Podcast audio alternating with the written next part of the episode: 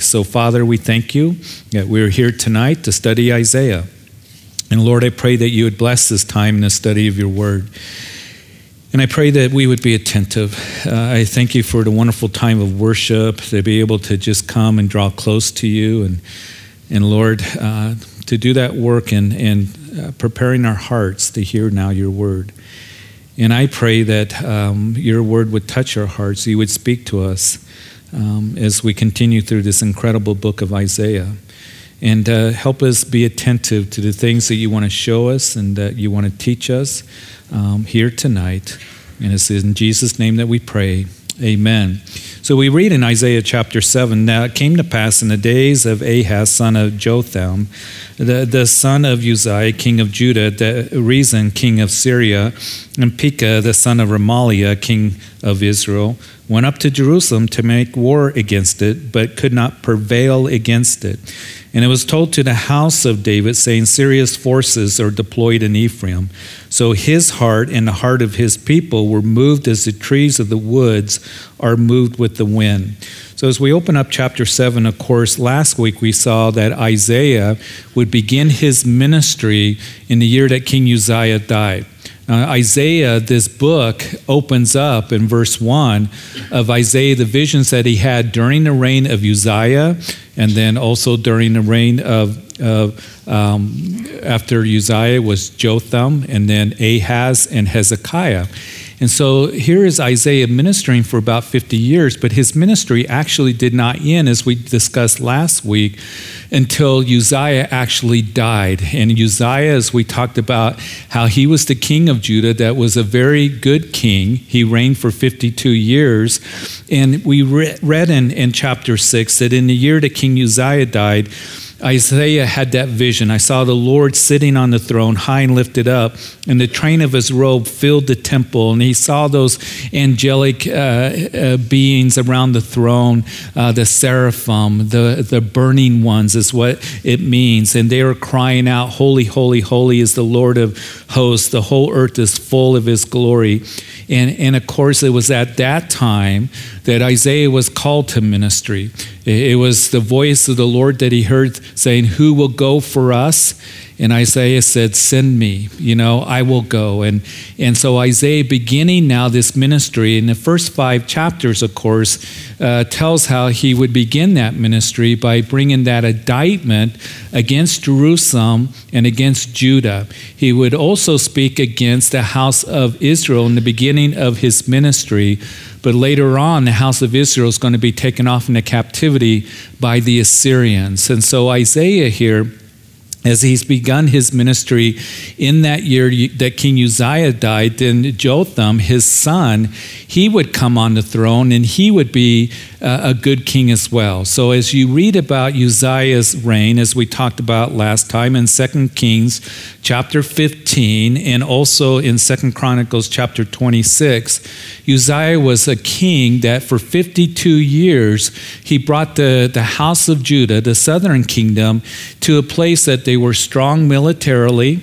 They were ones that fortified their cities and made towers. He was an inventor of military weaponry.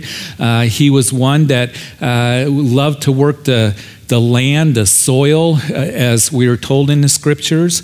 And so he would advance those practices agriculturally to where he made cisterns to collect water and aqueducts where the water would flow in the land. And also the house of Israel at the time that Uzziah is reigning was prospering economically. So externally, everything looked really good. And it would continue with Jotham, his son, who ruled for 16 years. So for 68 years, as you add up 52 years of Uzziah and then Jotham, his son, for 16 years, things were good externally in the house of Judah. Matter of fact, during the time that Uzziah is reigning, that we know that Jeroboam II is reigning up in Israel, the 10 northern tribes, and as he's reigning, they are experiencing an economic boom as well. So externally, things looked good. Things were going well, but there was something that was very much wrong internally and spiritually. You see, there's some things as you read about Uzziah, and we read about how he became prideful at the end of his life, burning incense there in the temple. He wasn't supposed to do that. He was struck with leprosy.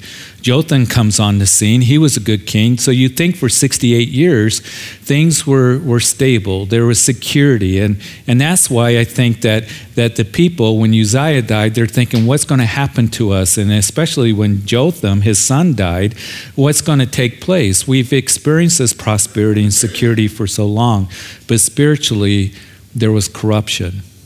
You see, as you read the book of Isaiah, as we've already seen in the first 5 chapters, here comes Isaiah, and he talks about there was a form of religiousness, but there was false worship. They were giving sacrifices. They were observing the Sabbath. They were saying the prayers.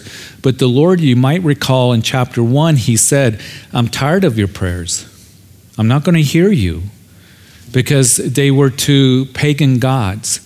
They were mixing a little bit of Judaism in with the pagan practices. And we know that they were giving themselves to idols, and they were burning incense to false gods. And so we have read about that, plus what was taking place as chapter 5, that series of woes that were given, that there was drunkenness that was in the land, immorality, there was violence, there was corruption. There was a lot that was wrong spiritually. And I think one of the things that we need to pay attention when we go through the scriptures, that Uzziah, when you read about him in 2 Kings chapter 15, it says that he did what was right in the sight of the Lord, but something was happening. He allowed the high places to be kept, and the people were sacrificing and giving burnt incense to those high places. Now, most of you know what those high places were. Those were places of pagan worship. And after 52 years of him allowing that place of compromise to be kept in the land, people were going there and they were burning those incense. They were practicing their false religion. And then Jotham comes on the scene, and we read that in 2 Kings chapter 15, when you go to verse 35, that the same thing. He did not do away with those high places, which he was supposed to do as the leader. They were not to have those high places because God told them when they were still in the wilderness, that when you go into the promised land, you don't just sacrifice anywhere. You don't just, burn incense anywhere. There's going to be a prescribed place, and that prescribed place at this time was where? At the temple in Jerusalem. And he said, get rid of those wooden, groves and those high places, because they are places of idol worship. And what's going to be happening if they are kept is there are going to be places of sin and immorality, which ended up happening in a place of compromise. For 68 years, even though things externally looked good, and we're prospering, and people were, it seemed like that they were living the dream, that internally and spiritually, listen, this is important, that things were not right. And I think that there's some very important lessons in that for us to consider here tonight, because there's lessons for us as a nation. As a nation, we can seem to be prospering economically, and we're strong militarily. Things, we trust in that. We think that's our security. We think that's our strength is in, what we've been able to have as a nation and go as a nation. But what have we seen over the last generation as a nation spiritually? We're getting further away from the Lord, aren't we? We're seeing great compromise. We're in a nation and a culture now that more and more is saying to you and I that we don't want anything to do with Christianity. We don't want anything to do with the Bible. We don't want anything to do with Jesus. We want all of that out of our government. We want it out of our schools. We want it out of our courts. We don't want anything to do with it. Oh, we can say that as a nation we're religious, but we're not committed to the Lord.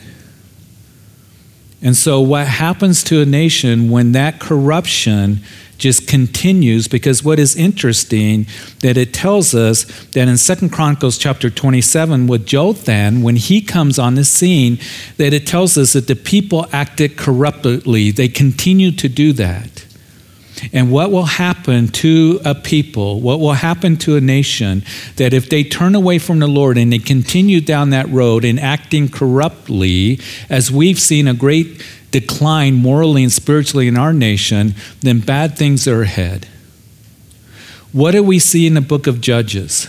In the book of Judges, they did what was right in their own eyes. And when you read the book of Judges, you see that it goes from bad to worse, to getting worse, to where it was terrible when you get to the end of Judges. And that was a cycle that they were in for 400 years. So I want to remind us that, number one, we need to be praying for our nation. We need to be praying for our leaders and continue to do that. We pray for economic prosperity. We pray for strength. We can pray for those things, but more than anything, what we need as a nation is to turn back to Jesus Christ and to the Lord. And we pray is what we are to do, pray for that there's another great awakening and a true revival that happens. And what I see, that true revival happens when the Word of God is being preached and the gospel is being preached. That is the hope of our nation. So number one, that's the application that we can make. But secondly, even as a church, you see, we've seen the church, even in our society and in our culture, begin to adopt those things which are wrong. Progressive church, you've heard that term. We're going to accept that culturally, any kind of lifestyle, any kind of religion. We're going to be all inclusive. We're going to, accept any kind of worship.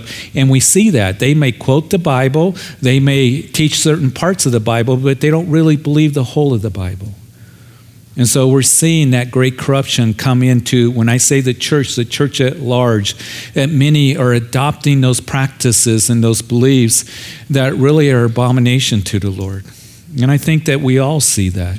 It's amazing what happens, to, a generation ago where mainline denominations were standing on the Word of God and teaching the Word of God, but have completely abandoned the Word of God, and accepting all kinds of immorality and all kinds of false worship. And we see that growing. And unfortunately, I believe that we're even seeing it more in Protestant evangelical churches as well.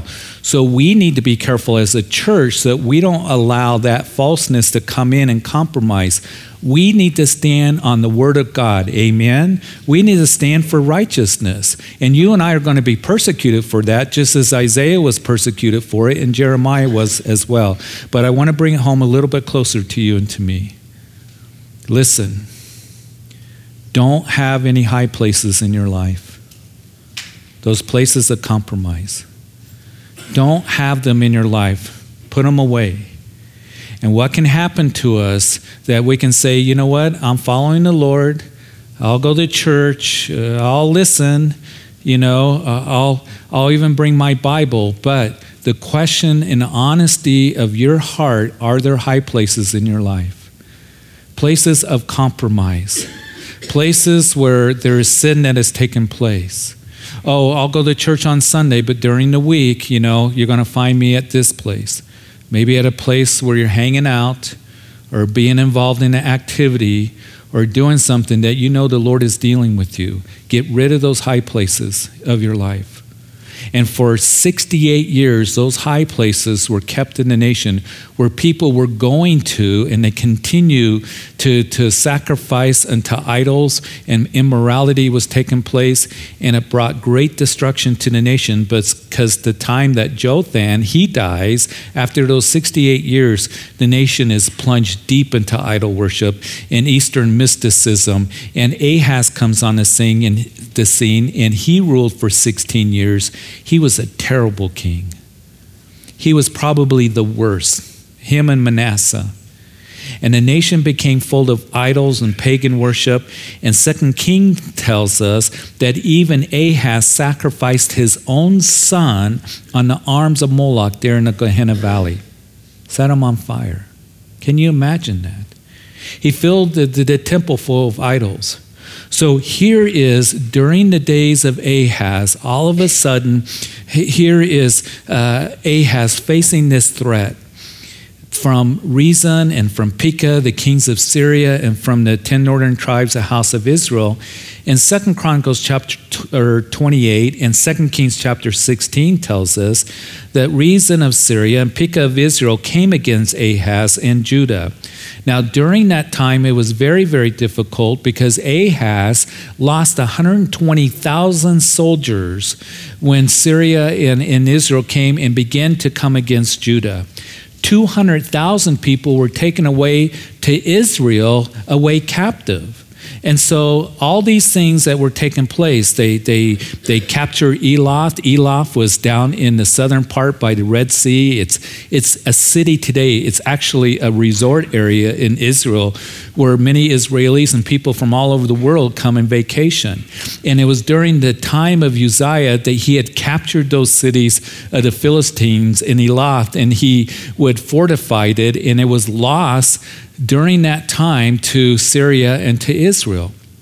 So they're going through a very, very difficult time. And it tells us here that they want to come against Jerusalem, as we read, and against Ahaz and kill him, but they're not going to prevail. They're close. They're in Ephraim. They defeated, again, some of the cities of Judah. They took some of the people away captive. That 300,000 men army of Judah that Uzziah had standing with spears, all of a sudden it's been decimated. And they find themselves being in bondage. And you see, that's what compromise and sin will do. Will you always remember that? It will bring you to bondage, and it will bring sorrow in your life. And here are the people, their hearts are full of fear, moved as the trees of the wind. They were terrified during this time. So, verse 3, the Lord said to Isaiah, "Go out now to meet Ahaz, you and Shear-Shabub, your son." How would you like to have that name? His name actually means a remnant will return. And you go to the aqueduct from the upper pool and the highway to the fuller's field. So what Isaiah was told is you go out and you meet Ahaz. He's there.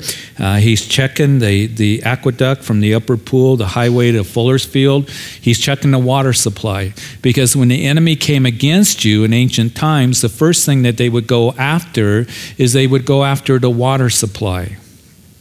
Usually the water supply at this time was outside the city, and a lot of times it would be outside of a fortified city.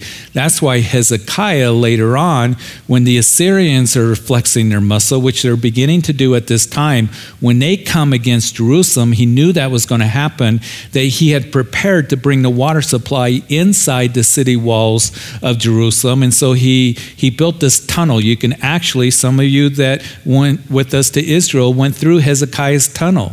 And it met the upper aqueduct there of the springs down to the lower Gihon Springs, and it met together and it formed into the Pool of Siloam, which you can actually go to right now. You can see they've excavated it, and they brought the water inside of the city wall of Jerusalem. It's a fascinating place to go to.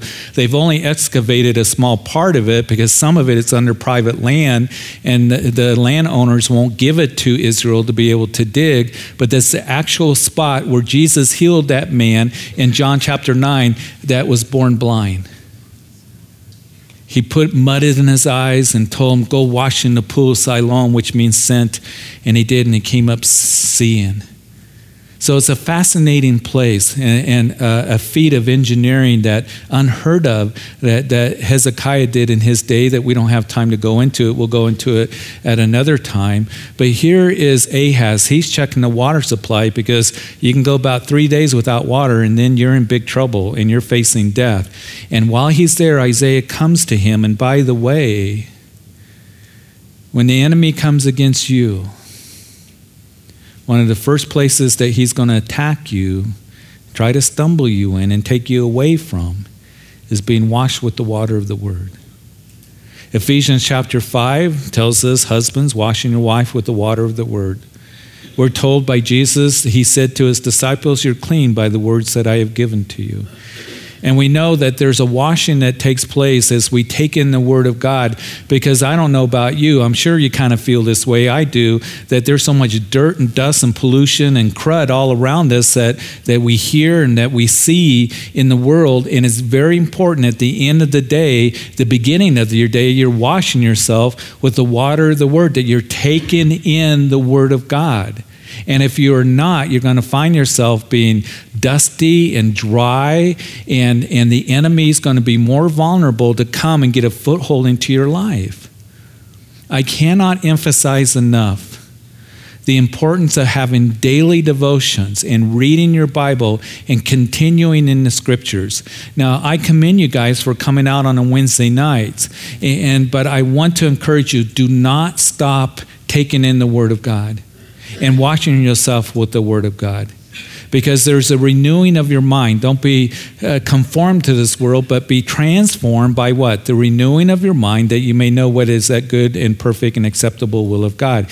Continue to read your Bible every single day. Don't put your Bible on the shelf. Don't have the mindset, well, you know, I went to Bible study for a little bit and it was great, or I went to a lady study, or, you know, I've been going to that Calvary place, and, you know, and he teaches through the Bible. I've done all that. Continue to grow in the Word of God and wash yourself with the Word of God. Otherwise, you're going to find yourself just being dusty and dirty, and just the grime of the world's going to be all over you. It's kind of like, you know, pretty much every day we wash ourselves, don't we? Taking a bath or a shower. And if we go a week or 2 weeks, we're going to be a little bit, you know, not smelling very good, and a little bit reeking and dirty and dusty. Well, that's true physically. That's obvious. Spiritually, listen, if you're only reading your Bible once a week, or once every couple weeks, or coming to service and taking in Bible study, guess what's happening during the rest of the time? You're taking in the grime and the dirt of the world that's all around us, and it is. We can't get away from it. So make sure that you are washing yourself with the water of the Word. So there at the water supplies, you go and meet him. Take your son with you, and verse 4, and say to him, take heed and be quiet. Do not fear or be faint-hearted. For these two stubs of smoking firebrands, for the fierce anger, Rezin and Syria, and the son of Remaliah. So they're not going to prevail. That's what you're to tell Ahaz, that they're not going to come. They're not going to kill you. Verse 5, because Syria and Ephraim and the sons of Remaliah have plotted evil against you, saying, let us go up against Judah and trouble it, and let us make a gap in the wall for ourselves and set a king over them, the son of Tabel. So you can understand why the people are very much frightened. 200,000 people have already been taken off into captivity. 120,000 soldiers have already been killed. You know, the cities of Judah up towards the north have been, you know, captured and broken through. And now they're wanting to come to Jerusalem.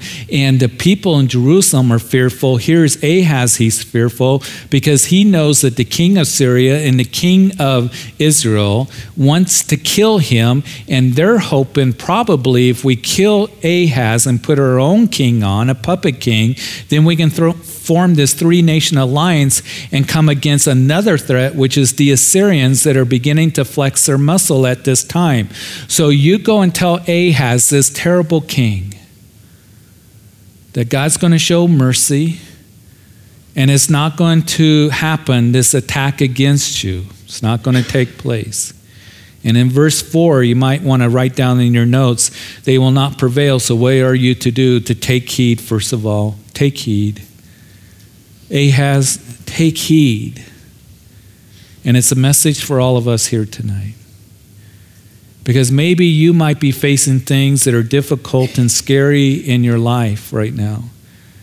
You may be just wondering what's going to happen in the week ahead, or a month, or 6 months during the holiday season as we'll be entering into a new year, 2018. And the Lord says, first of all, take heed. That is, take care of yourself spiritually. We've heard that before recently, haven't we?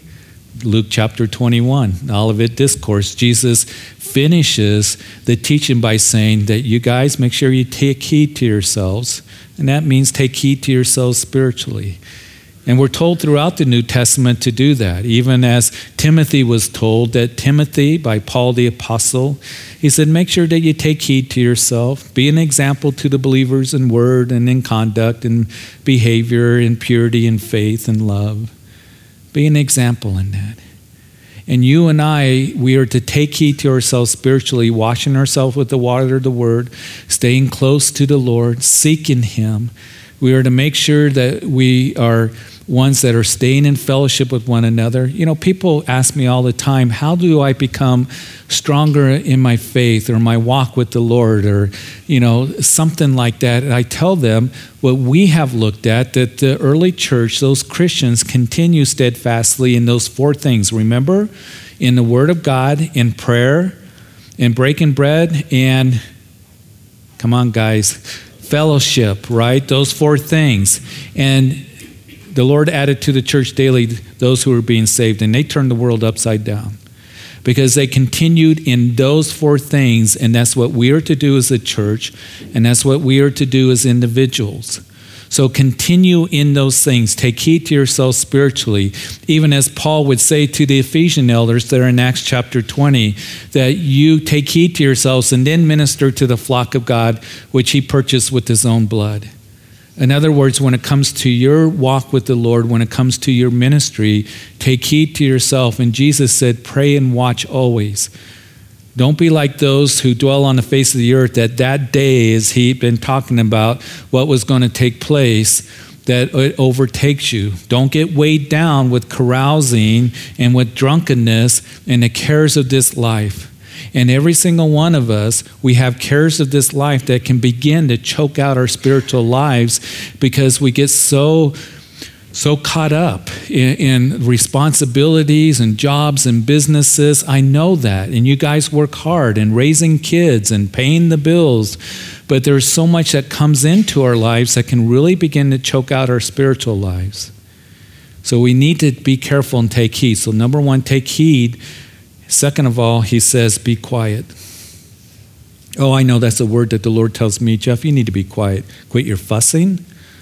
Quit, being anxious all the time, trying to figure out what you're going to do, because here is Ahaz. He's not going to believe the word of the Lord. And Ahaz is running around trying to figure out what he's going to do to keep this attack from happening. And the scripture says that we are to be still and know that I am God. And there are times in our lives where we need to be still and know that he is God, that Lord, you're going to, have to work in this because I can't figure it out.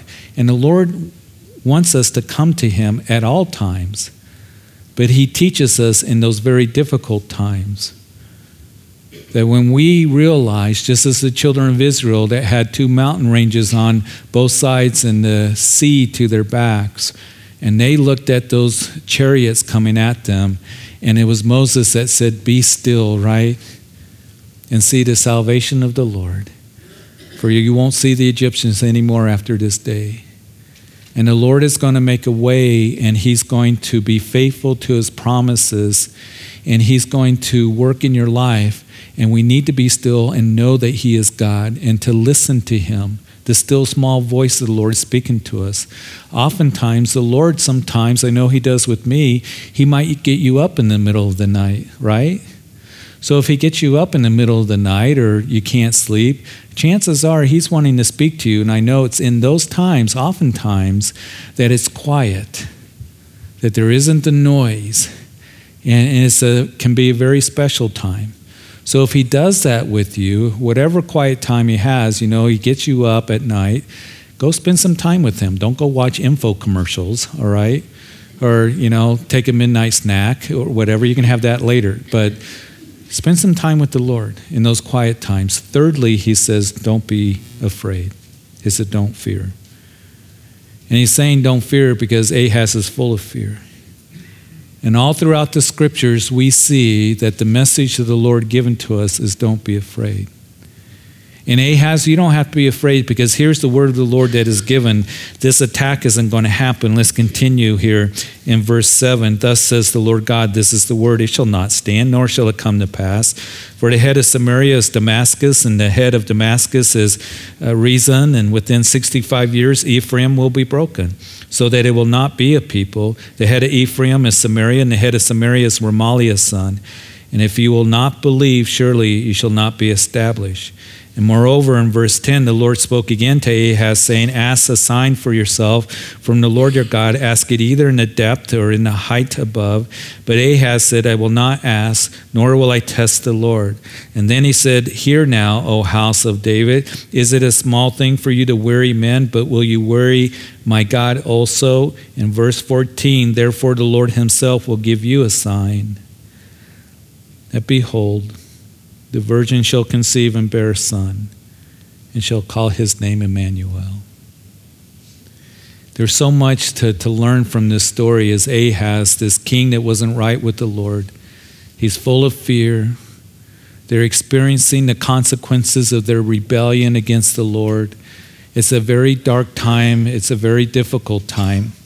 And here the message comes to him that Isaiah, speaking this prophecy, it's about 734 BC. It's 2 years after that Rezin is going to be killed and Damascus is going to be taken by the Assyrians.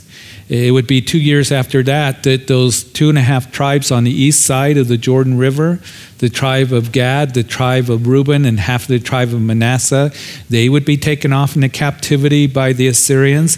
And then 10 years after that, all of the 10 northern tribes of the house of Israel is taken off into captivity.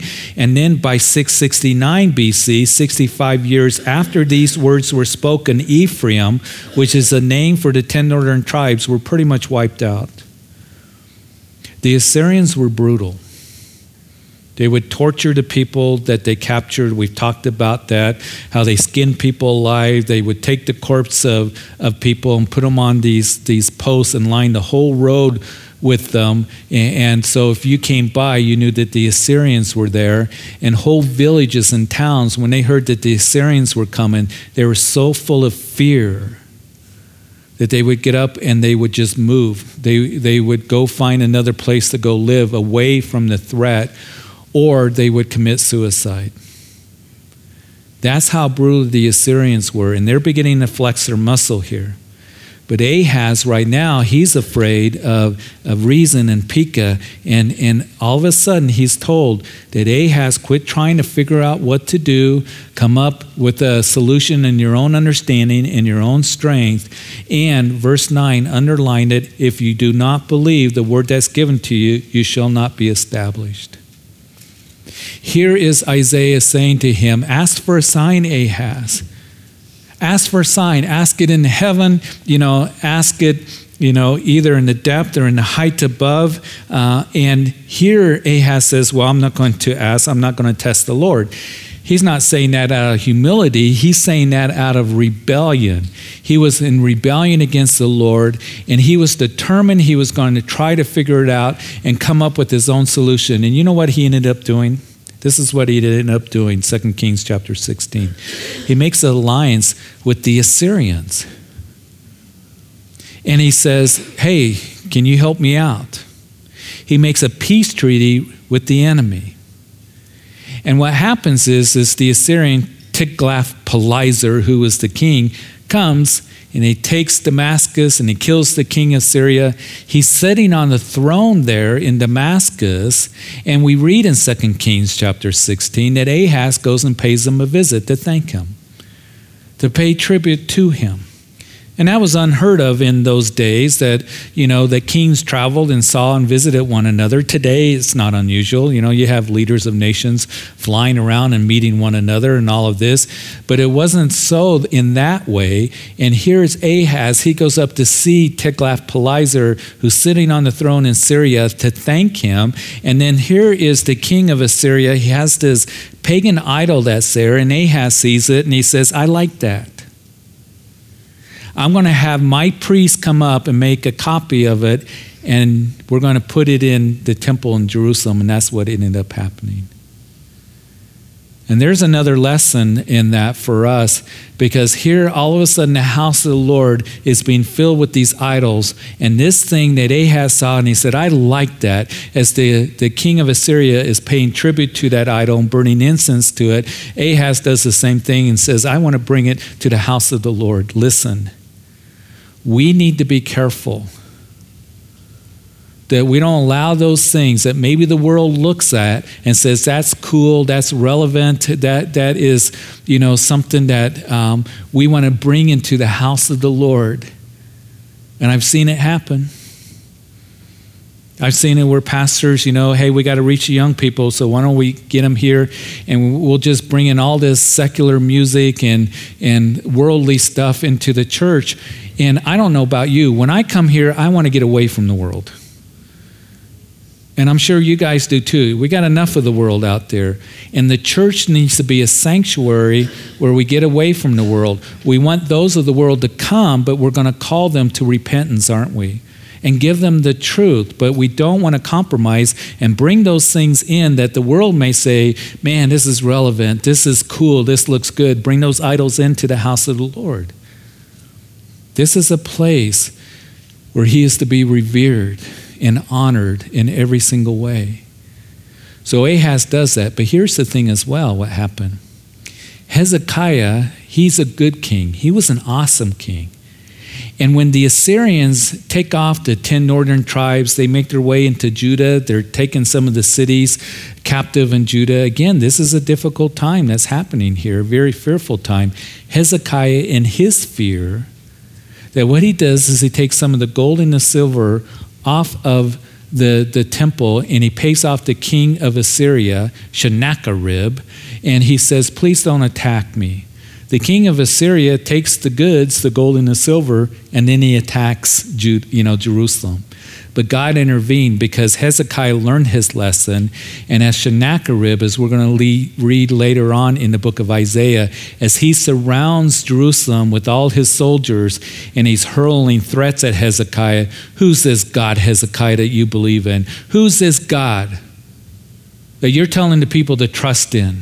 No other gods of the other nations have been able to stop us, and neither will your God. Well, he found out he was wrong. Because the Lord, as Hezekiah at that time, he would take the note and the letter that Sennacherib and the threats that were written down, and he laid it out in the temple, and he prayed to the Lord, and so did the elders, and they fasted. And an angel came and killed 185,000 Assyrian soldiers in one night. And that was pretty much the end of the Assyrian army. So what can we learn from that? Do not make a peace treaty with the enemy, folks.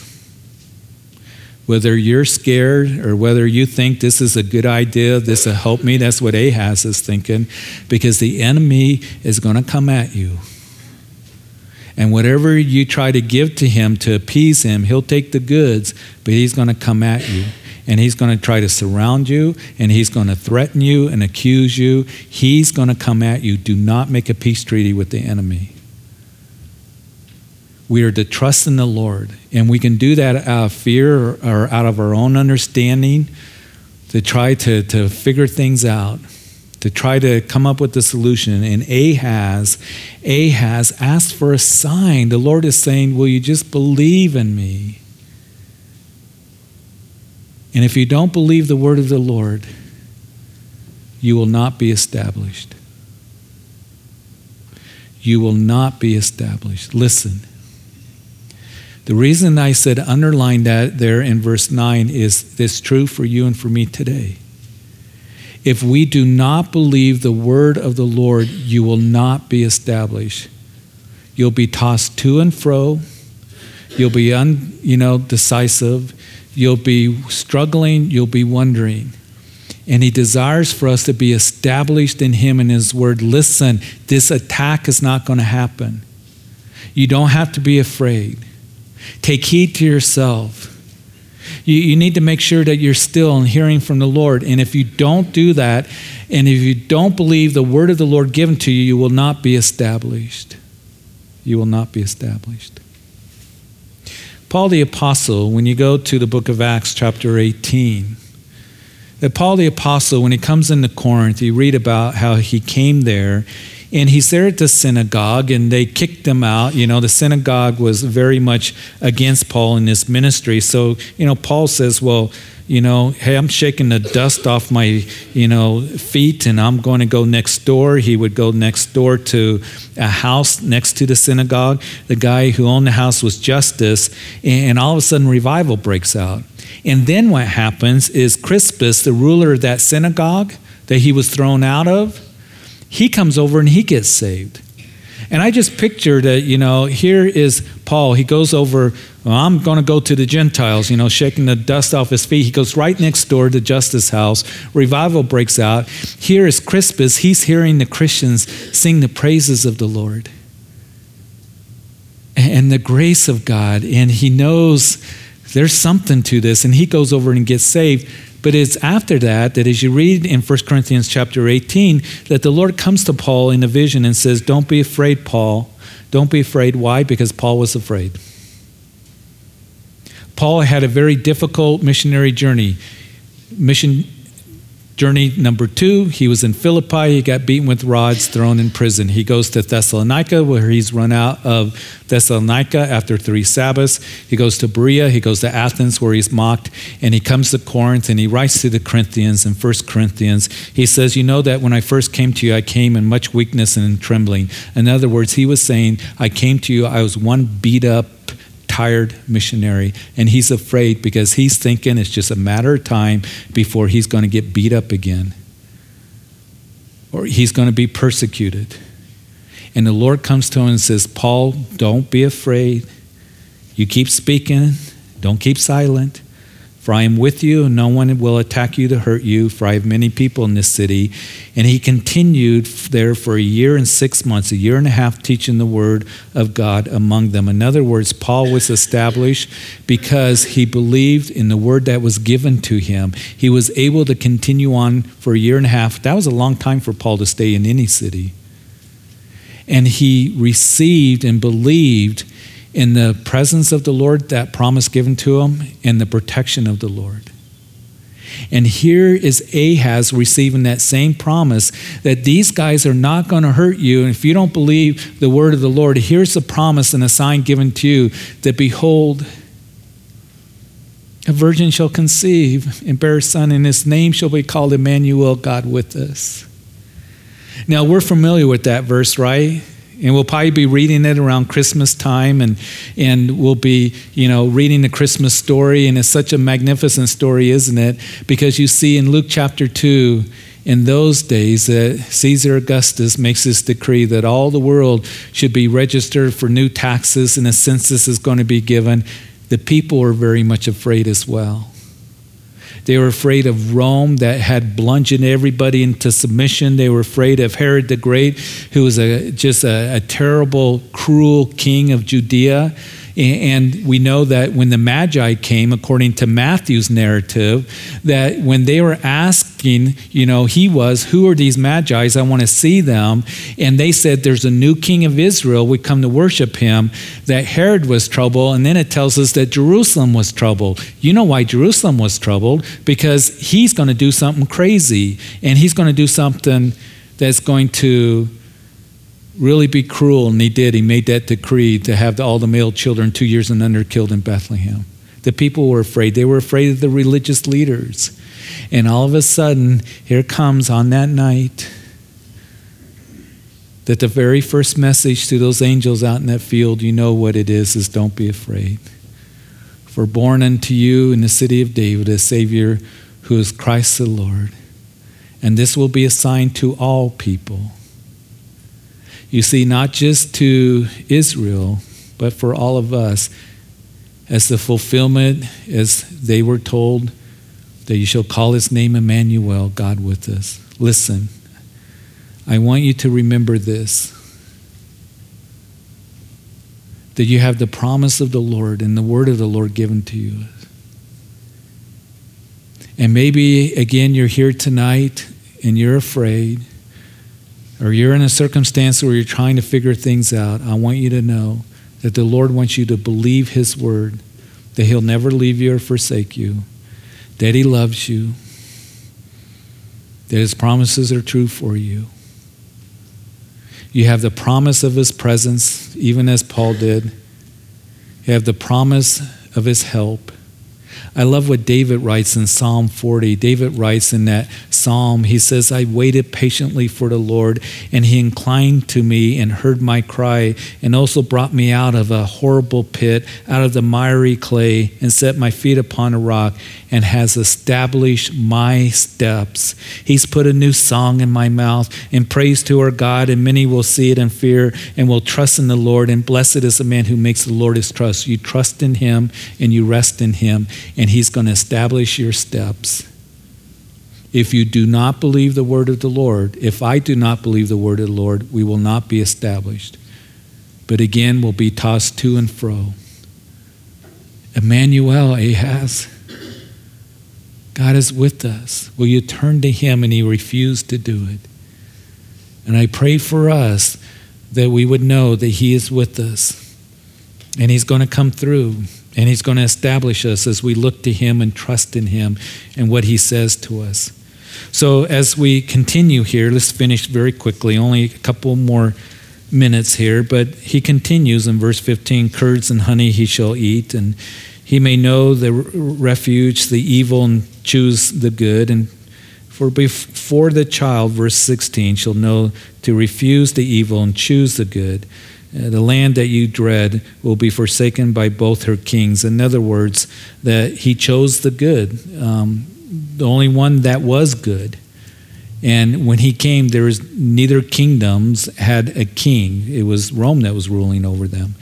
And then the Lord will bring the king of Assyria upon you and your people and your father's house, days that have not come since the day that Ephraim departed from Judah.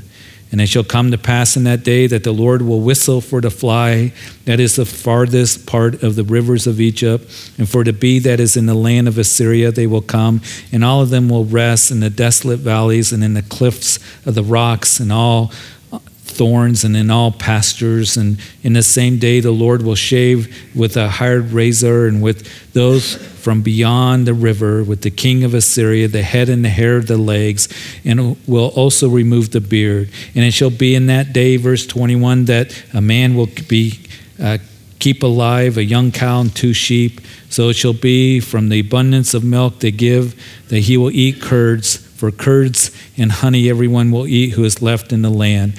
And it shall happen in that day that wherever there could be 1,000 vines worth 1,000 shekels of silver, your prosperity, remember, they were going through that. There's going to be briars and thorns. With arrows and bows, men will come there, because all the land will become briars and thorns.